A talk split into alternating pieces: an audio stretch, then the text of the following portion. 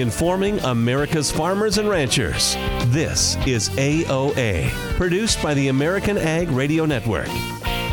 Now, here's your host, Jesse Allen.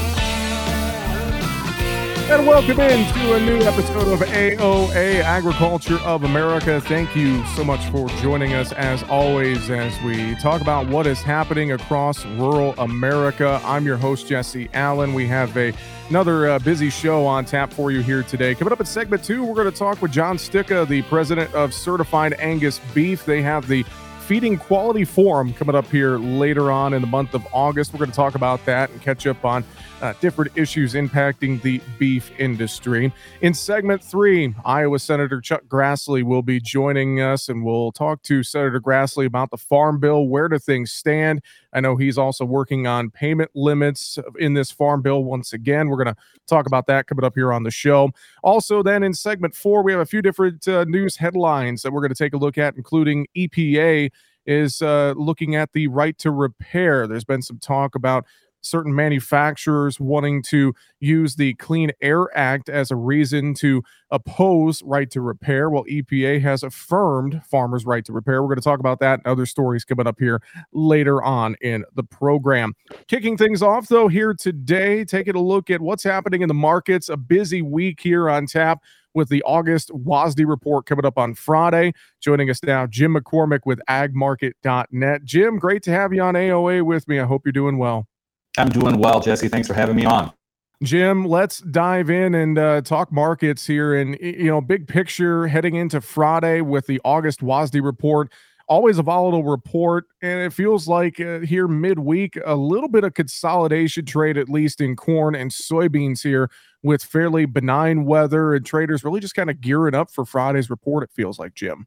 I think you nailed it right now. We are in a consolidation mode. Uh, this report, uh, Jesse, just remind you, it, you know, this is still kind of a guess. I mean, the reality is it's survey based as well as looking at satellite based to generate this data to crop size. So the reality is there's still a lot of unknowns. So I think the average trade guess is about a two bushel drop in corn and about a half a bushel drop in beans. A lot of that's based on the trade's estimate based on the crop ratings and where they're at compared to historical, giving us a lean. But the reality is, I think on Friday, the government's going to make some slight adjustments, but it's probably not going to make either the bull or the bear comfortable with what to do next. I think the reality is it's probably going to take more boots in the field. We're starting to get a few farmers looking in the fields now. Maybe get the big crop tours here at the end of the month. And it may actually take harvest before we really have a handle on what's out there. This late season rain is definitely helping the beans. It's helping put test weight on the corn. But there's still a lot of debate on how much damage might have been done to this crop when we had that mm-hmm. extreme heat and drying weather, especially there in the latter part of June.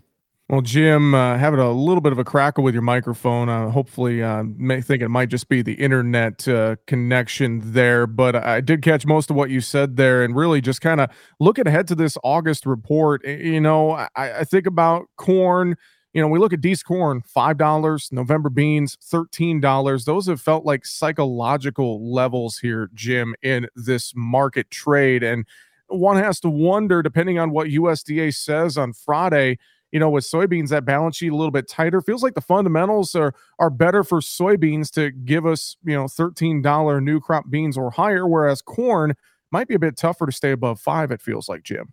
I agree with you. I mean, the, the, difference is we are selling beans. We sold more beans to China. The reality is we're not just getting a whole lot of corn export sales. So you're not seeing the demand for corn like our beans. So that might give the beans a little bit more of a boost. Lowering supply, demand coming back in play, going to be supportive. Like I said, corn, we're searching for some demand on the export market. Jim, how about in the wheat market trade? I know some pressure there. Feels like uh, a lack of headlines out of the Black Sea region is one of the biggest issues we're dealing with there. Right now, we are. I think you know, the market tried to rally a couple headline stories recently and it failed. Think you got to be very cautious, Jesse. The reality is, look what Ukraine's done. They have attacked a Russian warships. They've attacked Russian miners. They've made it seem to me kind of veiled threats that they may go after a grain ship. If they would take out a grain ship, the market would probably panic higher, as it could put a whole new dynamic to the world's wheat trade. If all of a sudden there's fear that you can't get grain out of out of Ukraine, but now you potentially can't get grain out of Russia. So something I think producers, you know, as traders just need to be cognizant of. There is some, some legit war risk premium that could come rushing right back into the market under the right scenario. Well, Jim, I know if folks want to reach out to you and the team there at agmarket.net, they can get a lot of great advice and stay close with things as we get uh, through this August report and beyond. I know you guys have a lot of great research available. They just uh, go to agmarket.net, probably the best way to reach you, isn't it? That's the best way, or call 844 424 6758. Fantastic. Jim, appreciate the time. I know uh, whether is on our end or your end, I know we were having a little bit of internet uh, lag there, but I do appreciate you jumping in. We'll get you back on the show here soon. And uh, thanks as always for being with us on AOA. All right. Thank you.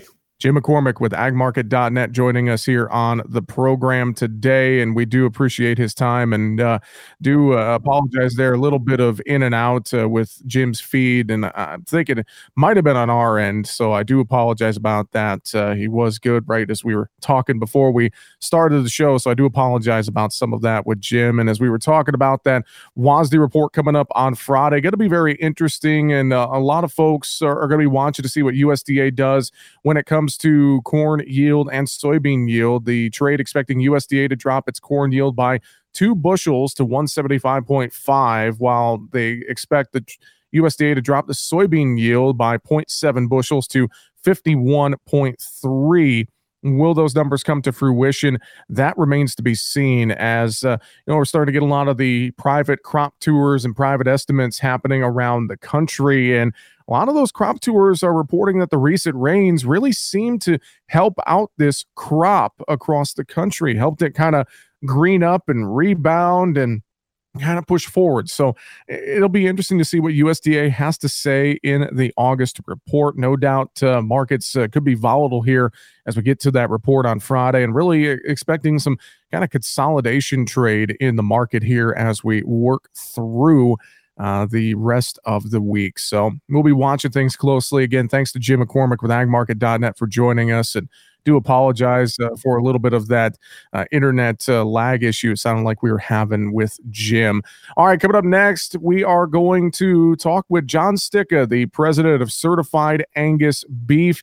He is uh, talking to us about the upcoming Feeding Quality Forum that's going to be happening in Nebraska here in just a couple of weeks' time. We'll catch up on some other issues impacting the beef industry as well. We'll get to that next here on AOA Agriculture of America.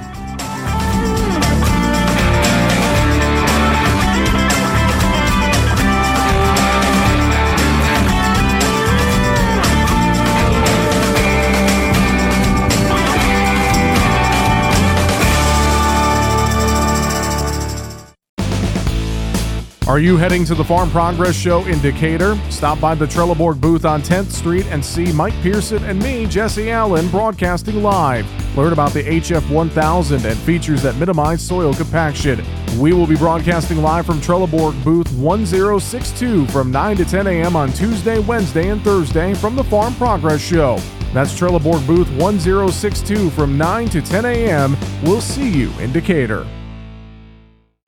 At Great Plains, we engineer durable soil management, seeding, and planting equipment to help you get more out of every acre, harvest after harvest. United in purpose, driven by devotion, we work tirelessly to provide solutions so you can build a legacy that'll last. Visit your local dealer or go to GreatPlainsAg.com today to lock in your order and unlock your potential. Great Plains. Harvest starts here your grain cart, your auger wagon, your grain buggy, whatever you call it, whatever color, whoever's driving it. It serves a vital role in your operation every harvest. This year, make your grain cart the center of automated record keeping with a Harvest Make Grain Cart Bundle from ScaleTech. Reliability when it matters most. Accessible records when you need them adaptable solutions to fit your operation. We've taken the time to make sure our rugged products adapt to fit your current scale systems. So you have one less thing to worry about when it's go time. Make a Harvest Make Grain Cart Bundle your partner in automated record keeping at scaletech.com. ScaleTech. Your scale. Your way.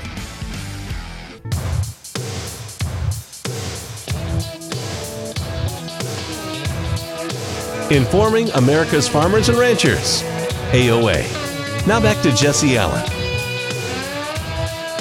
Well, here during the summer months, we're busy with a lot of various meetings and farm shows and more happening across the country. And one of those meetings coming up here in just a few weeks' time is Feeding Quality Forum, put on by Certified Angus Beef. And joining us now to talk about that and catch up on issues impacting the cattle industry, the president of Certified Angus Beef, John Stika, is with us. John, great to catch up with you again. I'm doing well. It's always a pleasure to get the chance to visit with you. John, let's dive in. Let's talk about Feeding Quality Forum coming up here just a, a few weeks away. Sounds like a, a, pretty busy lineup for a couple of days. Can you give us the uh, details? When is the Feeding Quality Forum? Yeah, well, this year's Feeding Quality Forum is going to be August 22nd and 23rd in Lincoln, Nebraska. And we're really excited. Last year we held it in Kansas City, and it was the largest one that we've ever had. And we're looking forward to building on that momentum um, Feeding Quality Forum for us has been something we've executed for a long, long time. And it really has, over the years, become our premier event for cattlemen and women seeking information on how to increase the premiums that they get for their cattle. And uh, it's an opportunity for us to really uh, showcase information for progressive minded, quality oriented ranchers and cattle feeders that are really looking to stay in tune with the changing dynamics that are driving profitability and uh, margin uh, within the beef industry. And so we're uh, hoping to have a big crowd in Nebraska. We expect that we will. And we have a full lineup of speakers that are going to be there to focus on uh, everything from global markets to uh, dynamics within the beef grading uh, segment of our business. the things that affect our perception with consumers to stewardship and sustainability, uh, basically every topic out there that is uh, shaping uh, what ultimately values uh, places of value on our cattle. Well, and thinking about some of those topics you mentioned, uh, obviously, markets huge topic right now, not just here in the U.S. but the global picture as well. So great to see things like that. Of course, sustainability and more for the forum. Now, if you're talking to ranchers, John, why would you encourage them to attend uh, the forum here if if they've never been before? What would you say to them? Well, I think there's a couple of different things. One, I think it is uh, if they've never attended, uh, it is one of the only events where we really look at the beef industry from a position and perspective other than just a commodity mentality. You know, everything about the Certified Angus Beef brand and even in the name Feeding Quality Forum uh, is really focused on on that quality aspect of our business. If you look at where beef demand has been generated over the last several years, it hasn't been in the commodity sector. It's been in prime, certified Angus beef, upper two thirds choice. That's been where the growth in beef demand has come from. And for any producer who believes they produce better than average cattle, to, to realize that value, you have to know how to position and market those cattle to get better than average prices. Uh, and uh, that's really one of the things that we have really focused on, whether it's a seed stock producer, a commercial cattleman, a cattle feeder, um, knowing what those market drivers are and how you align your genetics and management is key. The other thing, too, it gives us an opportunity to talk about the merchandising side of our business. Uh, at the very beginning, before the forum actually starts, we have our beef blitz that uh, also is an opportunity for folks to sign up to uh, tour the Sysco Lincoln food service distribution facility uh, and understand how our beef products get from from the packer ultimately to the restaurateurs that we depend on to keep the product in front of diners and keep our, our beef and certified Angus beef at the center of the plate. We're also going to hear from other leaders and, and recognized leaders in the industry with our Industry Achievement Award, where Steve Hunt, former CEO of U.S. Premium Beef, will be recognized uh, in that evening program, uh, that banquet meal during Feeding Quality Forum. So there's a lot to do, a lot of people to talk to, but ultimately, I think the knowledge of how this industry is changing is the reason I would encourage producers to attend. Well, and I know producers can get signed up here ahead of time. I'm sure certifiedangusbeef.com, a great place to start. Or I know as well, I'm, I'm looking at it right now as we're talking, events.certifiedangusbeef.com forward slash FQF 2023. I know that's a little bit of a long address there, but I, I know uh, both ways. I'm sure folks could find the details to get registered ahead of time, right, John? You're, you're right. And, and, for simplicity, go to feedingqualityforum.com, and that'll that'll be a great place to start. Feedingqualityforum.com. I should have just asked you for that. I figured you probably had it there for us. John, let's uh, let's turn our attention a little bit here as well to just some of the initiatives going on with certified Angus beef right now. I know there's a lot of great things happening outside of just talking about the feeding quality forum. Can you touch on some of the latest brand initiatives you guys have going on? Yeah, I would, I would start on the producer side. One of the things that's always been a focal point, and you might be aware, is is uh, Paul Dykstra authors our CAB Insider, and that continues to be a great source of information. And so, one of our initiatives is to continue to keep that information out in front of, of uh, producers that want to know uh, uh where the quality market is. And so, I would encourage folks to go to cabcattle.com and subscribe to CAB Insider for that updated information. Um, also, uh, beef quality assurance continues to be a huge initiative of ours. Uh, beef quality assurance training's been around for a long, long time, but what we know is that we have continued interest among end users to uh, know more about how cattle are handled in cattle husbandry. And as they learn more about beef quality assurance and the certification that comes with it among producers, we know that in most cases it increases the trust in our industry among 70% of, of end users and consumers out there. So we continue to push that as well as a big initiative. But you know, on the on the end user side, a big portion of our attention right now is really dedicated towards interacting with our customers to prepare them for the changes in supply dynamics that we're going to see moving forward. If that's helping to prepare them today for a much tighter supply of ribs for uh, the Christmas holiday, um, we're spending an exorbitant amount of time just helping food service distributors, retailers, exporters understand exactly that how tight this supply very much could get moving into into the last part of this year and then what it's going to look like over the next couple of years. So that's a big part of what we do. Beyond that, it all comes down to education. Here just this week, we had a group of chefs uh, at a ranch in South Dakota learning all about what goes on in the day and life of a, of a farming and ranching family, understanding that grassroots production, understanding and getting to meet the people uh, that produce this product. So that was taking place in South Dakota. And here in, in Wooster, we hosted a group from uh, 10 different international countries, all representing certified Angus beef. Again, educating them on beef quality, educating them on the things that drive demand, educating mm-hmm. them on uh, the importance of, uh, of, uh, of, uh, of understanding the science behind the sizzle, if you will.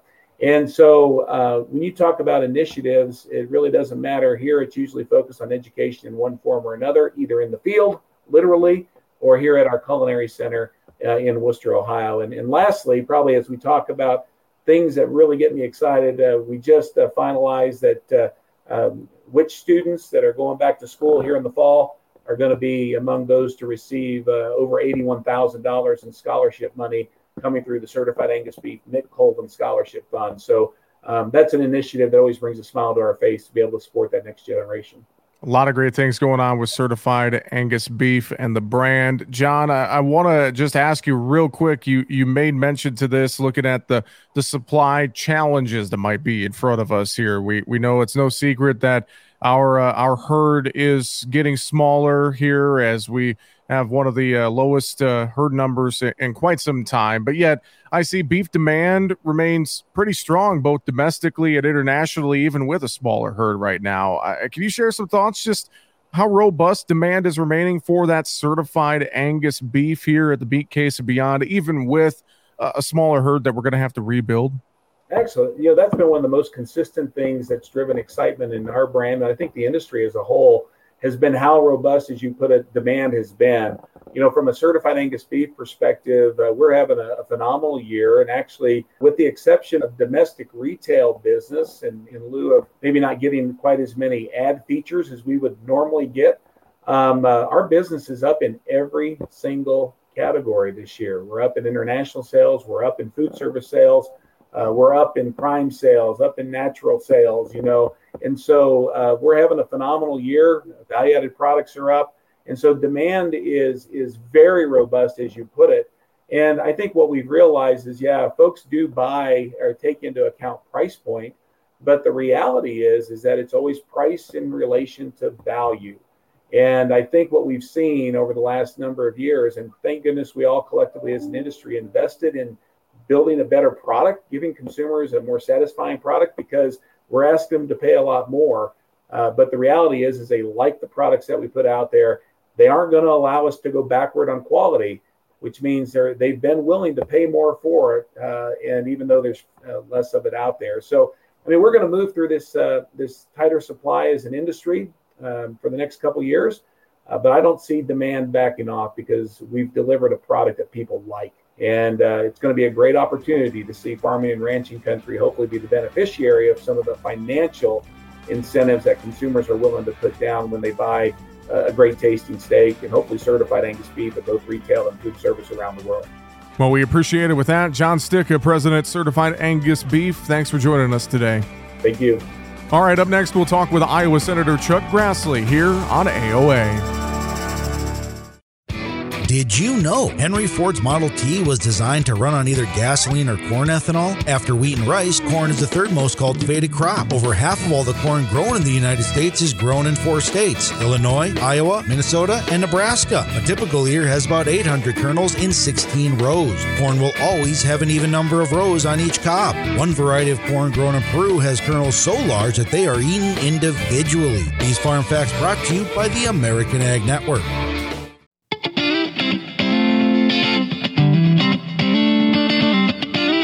Informing America's farmers and ranchers. AOA. Now back to Jesse Allen. Well, growing up in rural Floyd County, Iowa, just one county north of our next guest's home, I feel like I've had kind of a front row seat in many ways as I watched all the things he's done for his constituents and rural Americans. And throughout my farm broadcast career, I've only been able to speak with him in passing, but now, as the new host of AOA, I get an opportunity for a one on one conversation. I hope it's the first of many. Joining us now, Iowa Senator Chuck Grassley is with us. And Senator Grassley, it is great to speak with you today, sir. How are you?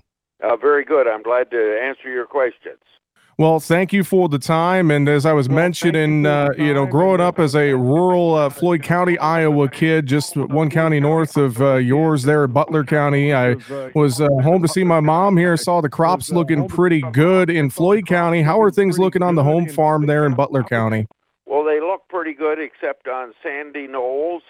Uh, they're firing. They look pretty good, but I think our ears are going to be smaller. I put out the rain gauge May 1st, take it down October 1st, and we're seven inches short of a year ago. And then don't forget, we're in the third year of a drought in this part of the United States, uh, and that hasn't occurred since going back to 2010. So it seems to me we're going to have a shorter crop than we had last year. I'd be surprised if we don't. Well, Senator Grassley, uh, we'll see what happens as that crop continues along. Let's talk Farm Bill. And I know we've been hearing that uh, meeting that September 30th deadline may not happen. Where are we at with the Farm Bill? What are some of the major sticking points that you're hearing right now? So far, the only sticking point I've heard is on food stamps. Uh, 84% of what you call a farm bill, and it ought to be called a food stamp bill when you get 84 percent of the money it's not going to farmers it's going to uh, city people maybe some rural people as well uh, it and uh, it's not uh, only about 15 16 percent of it is safety net for farmers in other words protecting farmers against things that are beyond their control so that's the only uh, sticking point that I see at this point.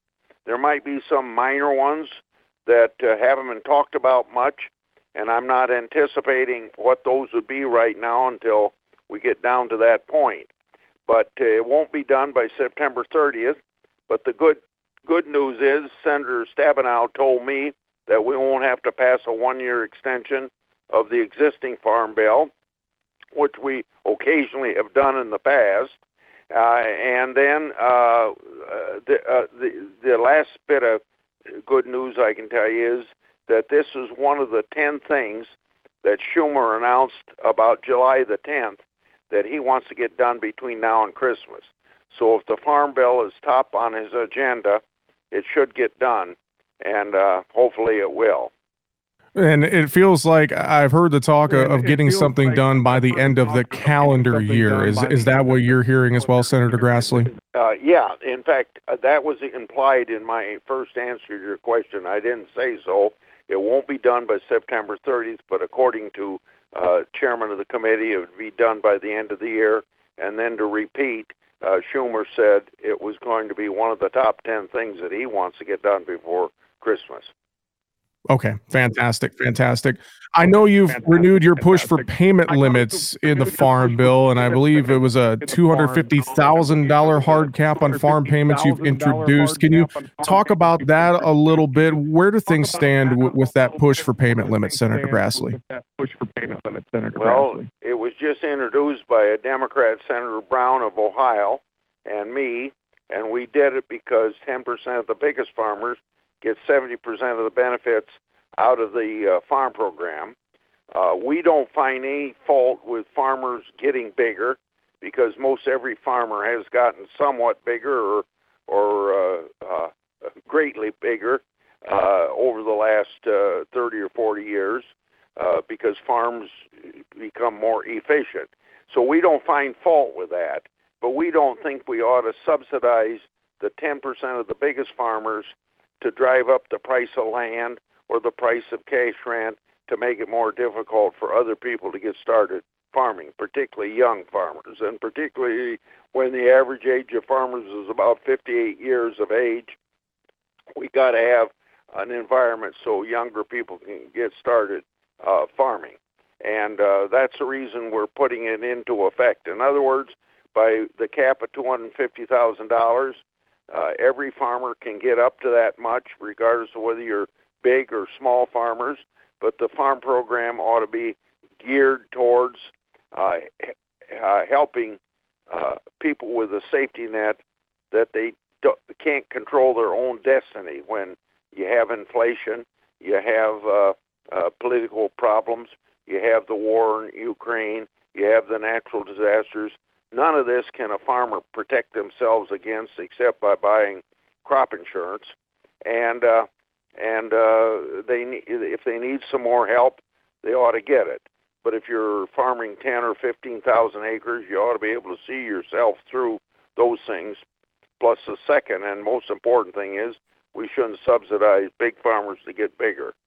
Senator Grassley, I know just a few days ago you were in Northwest Iowa talking about biofuel and E15 infrastructure at the Fuel Iowa Summer Board meeting. And I know we've seen efforts again by the uh, governors of Nebraska, Iowa, trying to push EPA to create uh, year-round E15 sales. Let those let those waivers go. What's your thoughts on the what's happening surrounding E15 and just the biofuel industry right now?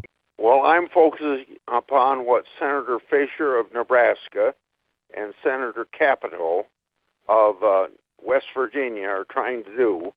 Now, West Virginia is not a big ethanol producing state, but she's the ranking Republican on the Environment Committee. And uh getting those two Republican senators to work with Senator Carper, we're hoping we can get a bill to get E15 year round. That's our major goal. Now, Klobuchar and Grassley and Ernst have in a separate bill, but it seems to me this is the best opportunity, Fischer, Capito, and Carper. And we're thinking that maybe the White House might be looking favorably at this, which would be a complete shock to me if they are. But there's this feeling about the White House interest in this bill comes from the fact that uh, governors of several states have the authority under the EPA regulation or law to institute EP, uh, uh, E15 year round. And maybe the administration is a little bit embarrassed when governors can do that, uh, but the EPA steps in and says you can't sell it during June, July, August uh, until September 15th. And uh, that's just not the way to run a business. That's not the way to have a biofuels program. It's not the way to help the environment. Senator Grassley, you mentioned uh, Senator, Senator Deb Fischer in there from Nebraska. I know uh, the Cattle Price Discovery Transparency Act. Can you uh, get us up to speed? Where do we stand on that legislation? Well, uh, we uh, we're going to fight for it.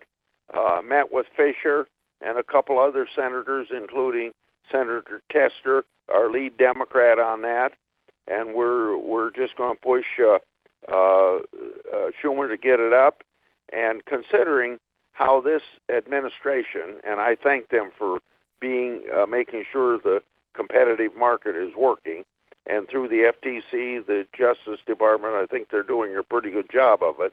in this case, we've got to get the big four uh, meat uh, packers under control, and our legislation would do that because we want to help the Iowa, Nebraska, Minnesota, Midwestern uh, cattle feeders that want to market uh, on a daily basis, not contract ahead. They can't get a market today, and we ought to make sure that they get a, uh, a market and a fair price. And that's what this legislation would do, and we will hope that that uh, Schumer's going to put it on the agenda and get get the darn thing up for debate. Well, Senator Grassley as well. Proposition 12. Uh, we've heard some chatter now that the Supreme Court has upheld that in California, that maybe there could be a legislative fix. I know some folks in the hog industry are, are looking for that. Do you anticipate something like that could happen here in Congress? I anticipate that being a part of the Farm Bill. I think Senator Marshall is leading that effort, along with Grassley and uh, and Ernst and other people. We got a lot of co-sponsors of that legislation that would uh, take advantage of the constitutional power of Congress to regulate foreign and interstate commerce. That we can pass this legislation and override Proposition 12 in California, and then Iowa pork producers will be able to sell their uh, uh, their uh, pork in California. Otherwise, they'd be prohibited from selling it.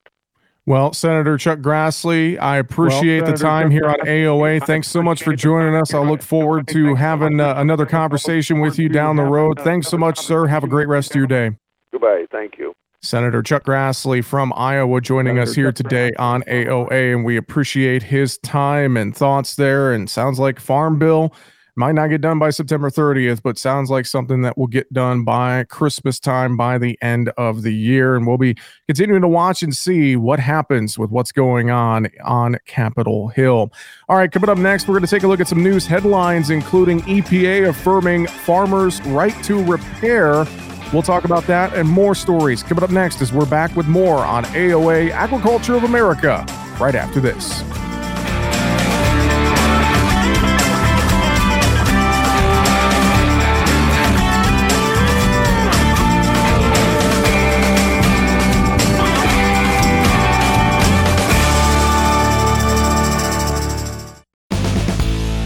Are you heading to the Farm Progress Show in Decatur? Stop by the Trelleborg booth on 10th Street and see Mike Pearson and me, Jesse Allen, broadcasting live. Learn about the HF 1000 and features that minimize soil compaction. We will be broadcasting live from Trelleborg booth 1062 from 9 to 10 a.m. on Tuesday, Wednesday, and Thursday from the Farm Progress Show.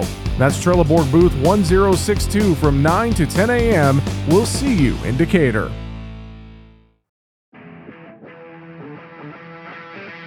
Your grain cart, your auger wagon, your grain buggy, whatever you call it, whatever color, whoever's driving it. It serves a vital role in your operation every harvest.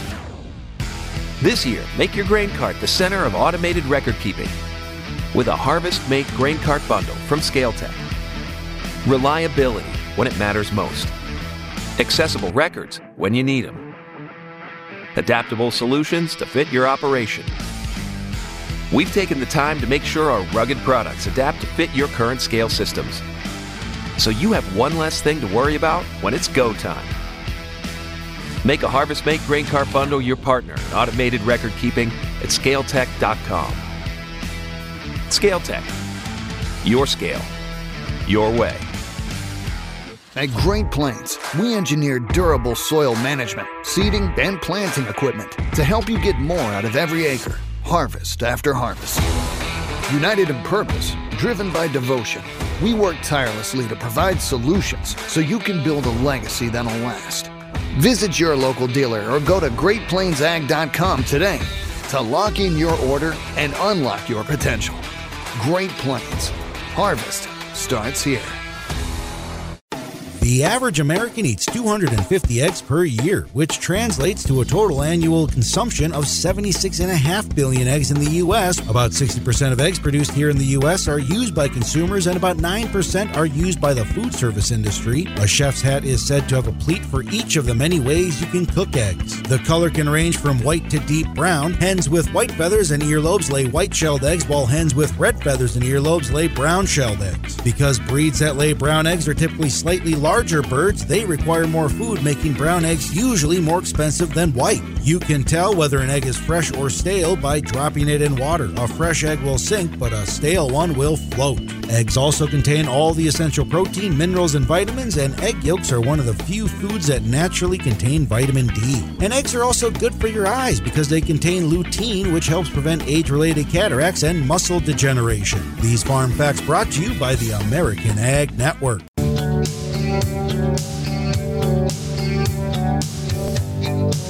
Informing America's farmers and ranchers. AOA. Now back to Jesse Allen. And welcome back to AOA. Thank you for joining us here on today's program. We always appreciate it. Jesse Allen back with you here in studio. Let's take a look at a few news headlines. Want to share these before we run out of time here today. Well, in a letter to the National Farmers Union, the Environmental Protection Agency affirmed that the Clean Air Act cannot be used as a basis to restrict independent repair of farm equipment. In their opposition to right to repair legislation, many equipment manufacturers and dealers have invoked EPA regulations and the Clean Air Act, specifically related to tampering with emissions control systems, as justification for their need to restrict repair. Now, National Farmers Union Vice President of Advocacy Mike Stranz explains more. One of the arguments that has been made in opposition to allowing farmers the right to repair is that these equipment manufacturers have invoked EPA regulations, particularly the Clean Air Act, as justification for their need to control and restrict repair. Uh, the thought being, I guess, that tampering or altering emissions control systems would result if farmers were given the right to repair. And Stranz also says that NFU has asked the EPA for clarification on this point, and EPA, the agency that oversees the Clean Air Act, has responded with a letter on the matter. We got a letter from EPA Administrator Michael Regan talking about how the importance of right to repair is there and that uh, using the justification that emissions control systems would be in jeopardy if farmers were allowed the right to repair just doesn't stand up as something with the Clean Air Act. So it was good to get that clarity from EPA that using the Clean Air Act as an excuse for not allowing farmers the right to repair just doesn't hold water. Now, NFU President Rob Larew said, quote, EPA confirmed what farmers have known all along. Equipment manufacturers have been using bad faith justifications to restrict independent repair. And EPA Administrator Michael Regan stated that, quote, like NFU and its members, EPA believes barriers to the proper repair and maintenance of non road equipment is harmful to the environment, end quote. Now, NFU strongly supports a federal legislative solution that guarantees farmers and independent mechanics the right to repair farm equipment on fair and reasonable terms and costs.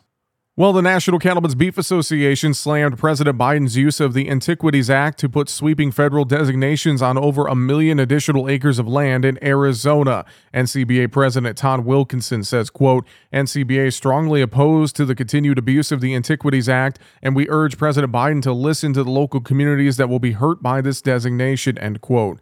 Now, the organization says the designation adds insult to injury for communities that are unheard and intentionally removed from land management conservations.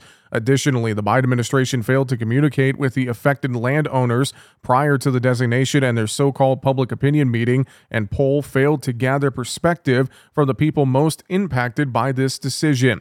The Antiquities Act gives the President of the United States broad power to establish national monuments from existing federal lands. NCBA says the designations are especially harmful to rural communities that rely on federal lands for their livelihood, such as public lands ranchers. Well, Smithfield Foods is going to close 35 hog farm operations in Missouri, according to a state required workforce adjustment notification. The notice indicated 92 employees would be affected by the closures slated for August.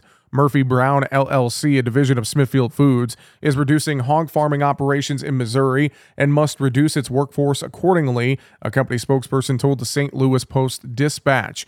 Now, employees impacted by the closures were offered the chance to relocate to other hog producing facilities operated by the company.